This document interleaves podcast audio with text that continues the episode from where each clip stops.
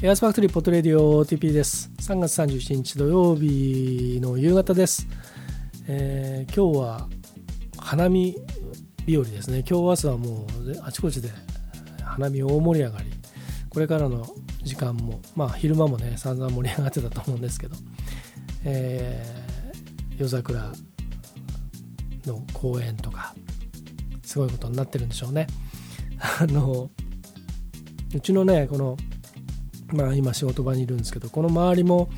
えー、たくさんの桜の名所があったり、えー、大きな桜が何本も植わってる公園があったり、えー、非常にあのそういう意味ではちょっと歩けばあのあちこちで桜が楽しめるエリアなんですよ。えっ、と僕は、うん、今日はね、あのいろいろやることがあって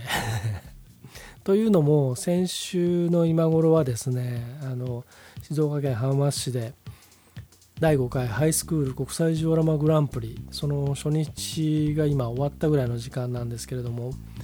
えー、風とため息を1週間前はついてたなという感じでまあその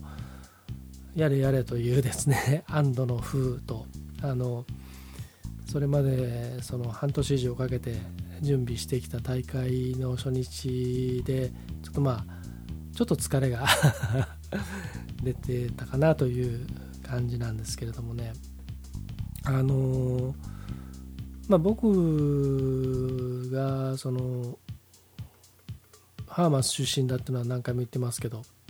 あのそのハーマス市の中心市街地がなかなかちょっと寂しい寂れた状況が何年もうずっと長いこと続いていてそれをどうにかしたいなという人たちが NPO 法人を立ち上げてえ NPO 法人浜松未来会議っていうんですけどそれがその、えー、情景作家でまあ日本のあのモデラーの第一人者と言える、えー、山田拓司さん。今海外の人気もすごいんですけどもその拓司さんの作品が、えー、300近くある。それが、えー、日の目を見ずにその箱にしまわれてあのいるというのはもったいないと。それをうんまあミュージアムを作って、えー、県外からえー、人を浜松に集められるような施設を作ってその観光地化を図っていこうっていうことをやっている人たちがいて。でえー、ひょんなことでまあ僕もその人たちに関わることになって最初のうちはオブザーバーで次にアドバイザーで中に入ってくれっていうことになってで1年後に理事になってくれ。で、えー、と今から3年前かな？に、えー、あ2年前かな、え、理事長になってくれって言われていや理事長は無理でしょうと僕浜松に住んでるわけじゃないし。そしたら副理事長になってくれって。結局実務責任者になってくれっていうことになりましてですね。で最初断ったんですけどうんあのーで会議も出れないことも多いし、えー、例えば何かこう作業をするっていう時もパッとこうね仕事帰りにじゃあ行きますよっていうわけにはいかないんで、えー、ちょっとそれはってこう辞退をしたんですけどでもまあそれでもいいから、うん、あのちょっといろいろ運営的なことでちょっと問題もあるんでやってくれないか。であのでまあ自分もそのもう完全に名古屋の人間なんですけど、まあ、実家もあるし家族も家族っていうか母親もと弟家族とか親戚とかもいるし古くからの友達もたくさんいますしね、まあ、何らかそのあの生まれ育ったところに貢献できることがあればということでまあ受けてやってるわけなんですね。であのそのまあ夏にオールカテゴリーのジオラマ大会作品コンテストがあるんですけどそれはあの、まあ、プロモデラーの人とか、えー、愛好者とか、まあ、たくさん出展していて、えーまあ、世界でも類を見ない大会になっています。で大変盛り上がってるんですけれどもの海外からの出展があったりとかね。ただあの僕は、えー、実はですねあのそれはもうあのほっといてもいいんじゃないかと思っていましてっていうのはあの、まあ、好きな人はもうその大会を知らしめれば、えー、集まってきてくれるわけだし、まあ、プラモデルメーカーも、えー、あと模型専門誌とかも特にあのそこにその注力することなくやれちゃうわけですね。うん、でもうやっぱり自分もずっと子供の頃からプラモデル好きだったのもあるんですけどあの中学生高校生まあ中学生でも高校生でも実際僕作ってましたけどでもだんだんこうねいろんなことに興味が広がっていったりしていく中で自分も少しずつこう離れていってとはいえ大学の時も作ったし あの仕事やるようになってからもちょこちょこ作ってたんですけど今もいっぱいあの作ってないのがあるわけなんですけどね。あの若い人たち小学校の例えばあの低学年からその高校生ぐらいまでの人たちにそのもっともっとそのプラモデルとか、えー、作品作りにこう興味関心を持って表現というものにねあの関心持ってほしいなという思いがあって、えー、高校生大会をやりたいという提案をその NPO 法人の会議で。会議じゃないんだ最初ね雑談でしてたんです。その作家の山田拓司さんとあのまあすごく拓司さん僕のことをいろいろこう気に入ってくれてあのざくばらに話ができるような関係になってある時にあの高校生大会やりたいんですけどどうですかね？って話をしたらあいいね。っていうことになって。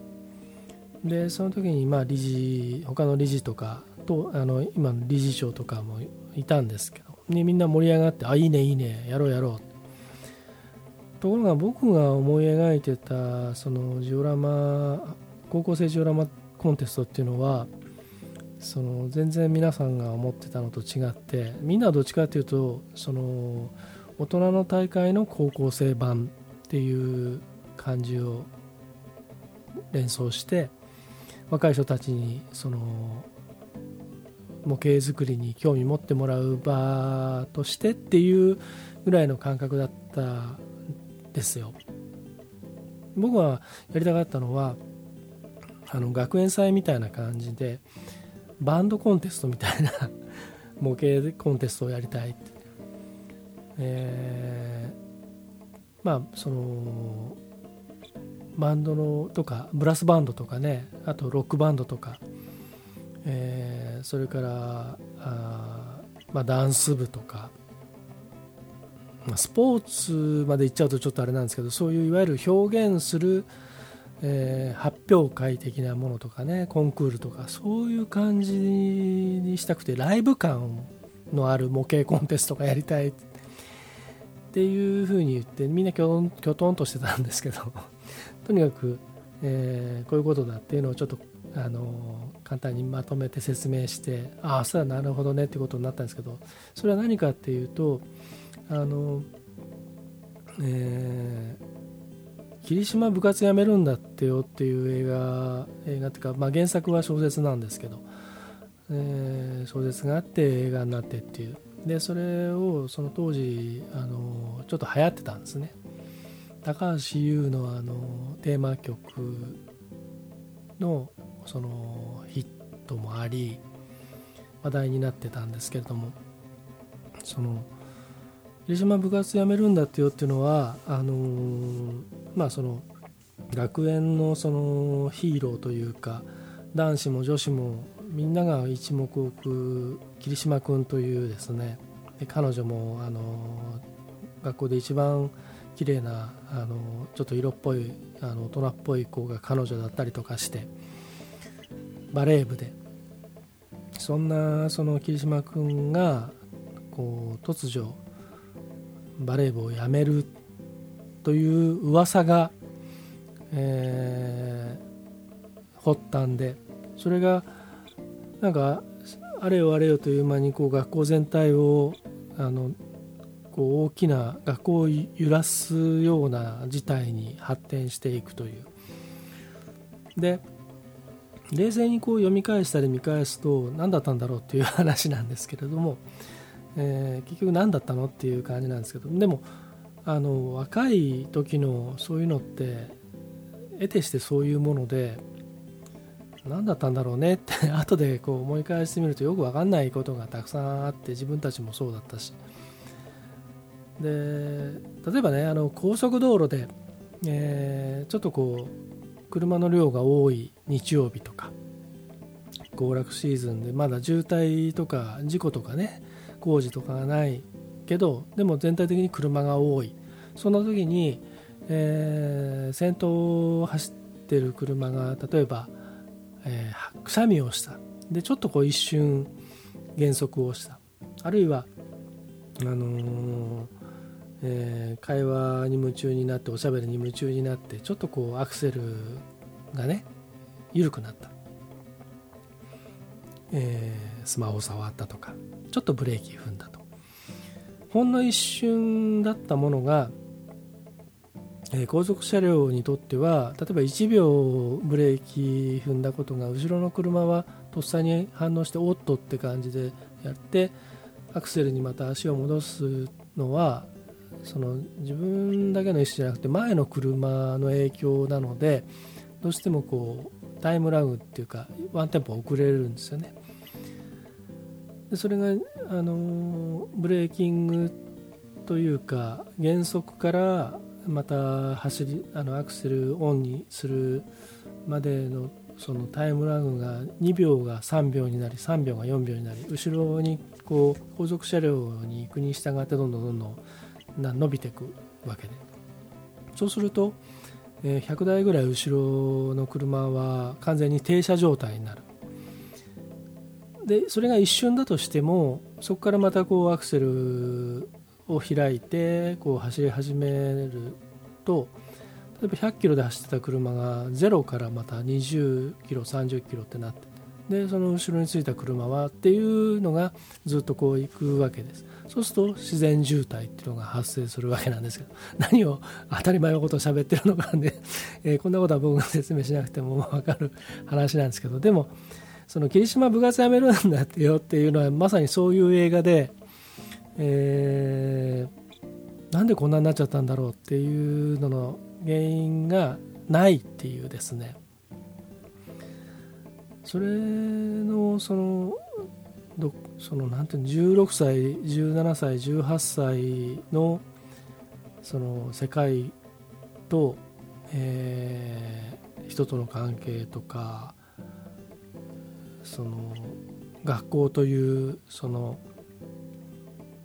えー、特別なっていうか独特な空間がなせるものだったりっていうね。で親友同士も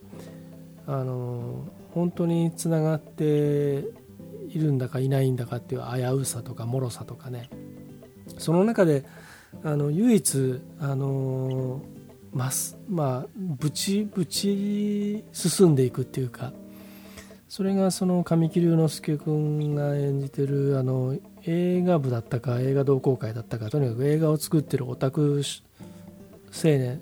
オタク少年たちのえー、サークルが5人ぐらいの、あの部員しかいないオタクばっかみたいなねあの運動神経ゼロな子たちが集まってるみたいな、あのネクラな感じのね、えー、そういうサークルがあって部室もなんかジメジメした感じのね。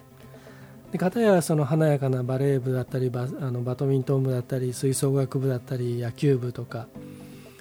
あのー、もういわゆる学学園内ヒエラルキーがもうすごいこう歴然とあるようなね世界の中で。あのでそういう子たちってそれまで全く接点がないんですよね。それぞれの世界に暮らしていて。で同じ教室にいてもあの何も共有してないっていうかね。であの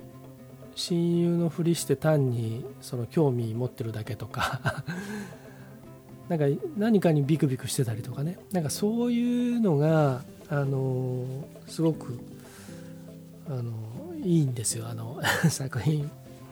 まあ僕もともとそういうなんていうかあのうん青臭いものとかね甘酸っぱいのは 昔から好きだし今もあんまり変わってないあの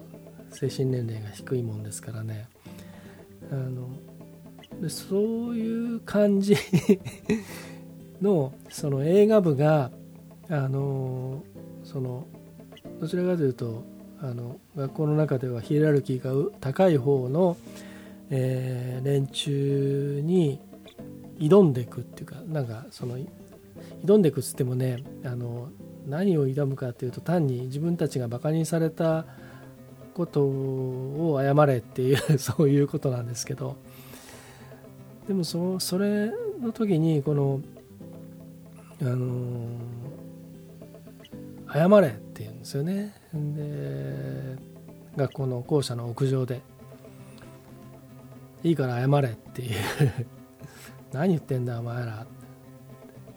うるせえ謝れっていうところであのまあそそれがそのまあクライマックスシーンがあって。でその最後のところでその高橋優の歌がこう流れてくるともうそれだけでいいやって感じでね。あの最初劇場で見た時はうんってなんかモヤモヤした感じだったんですけどでもこのあこのモヤモヤした感じなんだって思った瞬間にもう一回最初から見て でとても好きな映画になってるんですけれども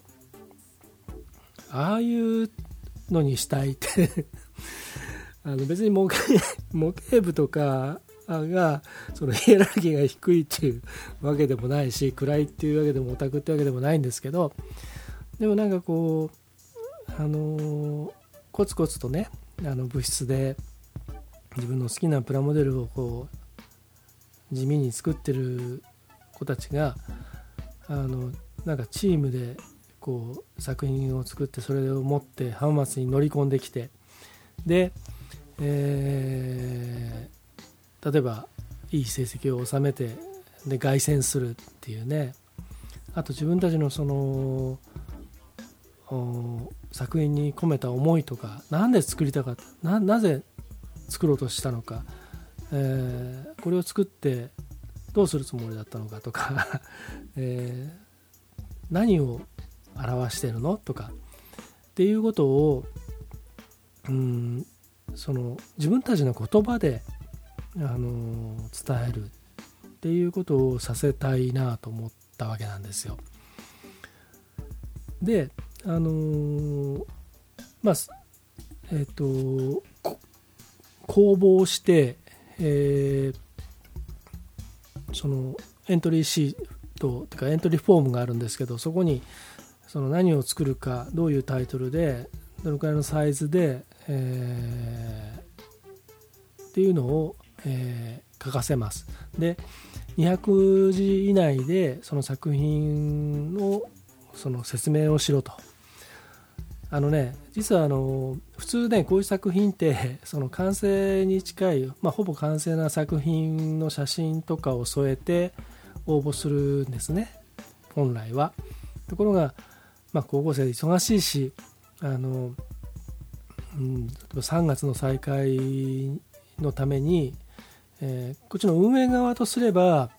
えー、と3ヶ月ぐらい前には出場校を決めて会場レイアウトとかいろんなことをやっていきたいんですけれどもあのその3ヶ月前なんてね作品なんて下手すりゃまだねあの誕生なくてあの土台すらないみたいなね状態だったりするんですよ。学祭があったりねあのいろんなコンテストや活動があったりテストがあったりあのでそれに対して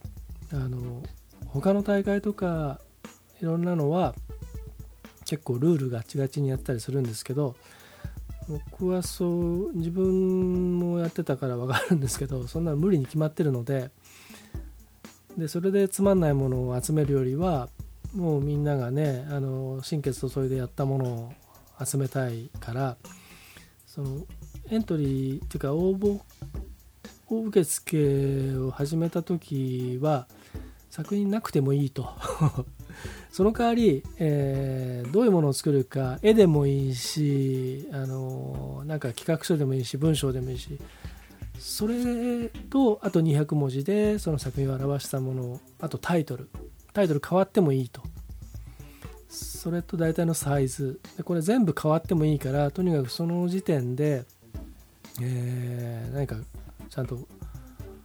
あプレゼンをしろって。でそれで、えー、まあ条件を満たしているものを書類選考してで今回はねあの全国から14の高校から21作品、まあ、つまり21チーム出場してきてくれて。でこれがねあの1人じゃダメなんですとにかく、えー、周りに友達がいなかったり 仲間がいなかったら集めろと。で中高一貫のとことかまああのオールジャンルのあの学校、えー、それこそ幼稚園から大学まであるような学校とかあの中学校高校大学とかまあいろいろありますよね。あのそういった学校は、まあ、都市部都心部に多いんですけどうんまあ少子化もあったりしますしね。模型部にそんな5人も10人も部員がいるとこばっかないので、えー、例えばあの高校生がメインであれば系列校の中学生まで含めていいよというふうにしてありましてどうしても5人揃わない3人しかいないんだけどそれでもどうしても出たいんですとかっていうのがあれば直接メールなり連絡してきなさいと。かなりその敷居なんかない、えー、門なんかない、えー、ドアも窓も全部開けっ広げてあるっていうですね状態の、えー、受付をしておりまして。でそれでやっぱり出たいって言って、えー、応募してくる人たち。また先生とかが今までこの子たち一生懸命作ってるけどそういうのを発表する場がないなかったと。であってもね鉄道模型コンテストっていうのがあるんですけどこれで鉄道走んないとダメだっていうルールがあるんですよ。実際レールを敷いて他の学校が出してきたものと連結させてあのそれでちゃんと列車がね、えー、ぐるっとこう全部走んないといけないっていう。そういうルールがあって。結局そうするとその例えば宇宙の模型を作ったとしても電車走んなきゃいけないしなんかねあの不思議なことになっちゃうんですね。でうちのやつはあのもう鉄道模型もあってもいいし別に走んなくてもいい。で作りたきゃ何でもいいっていう サイズとあとまああのちょっと細かいレギュレーションはあるんですけどそれにちゃんと沿ってればもう何でもいいよって。でむしろその自由に心にその浮かんだ自由なものを自由な発想で自由な手法で、えー、作りなさいっていう風にしてるんですね。だからあのー、その中で、えー、今までその別に鉄道好きじゃないけどそれしか出す場所がないから鉄道模型作ってたっていうチームも実はあるんですよ。でそれがこの大会を見つけてようやく本当に好きなものが作れますみたいな感じで出てくる学校もあるんですけどで先生がやっぱりあの出させてあげたいって言って一生懸命やってくれているところがあってでまあそんなんでなんだかんだで5年続けてきましてでその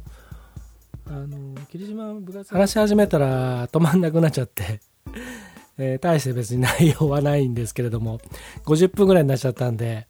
えー、2つに分けて配信をします。ということで後半へ続く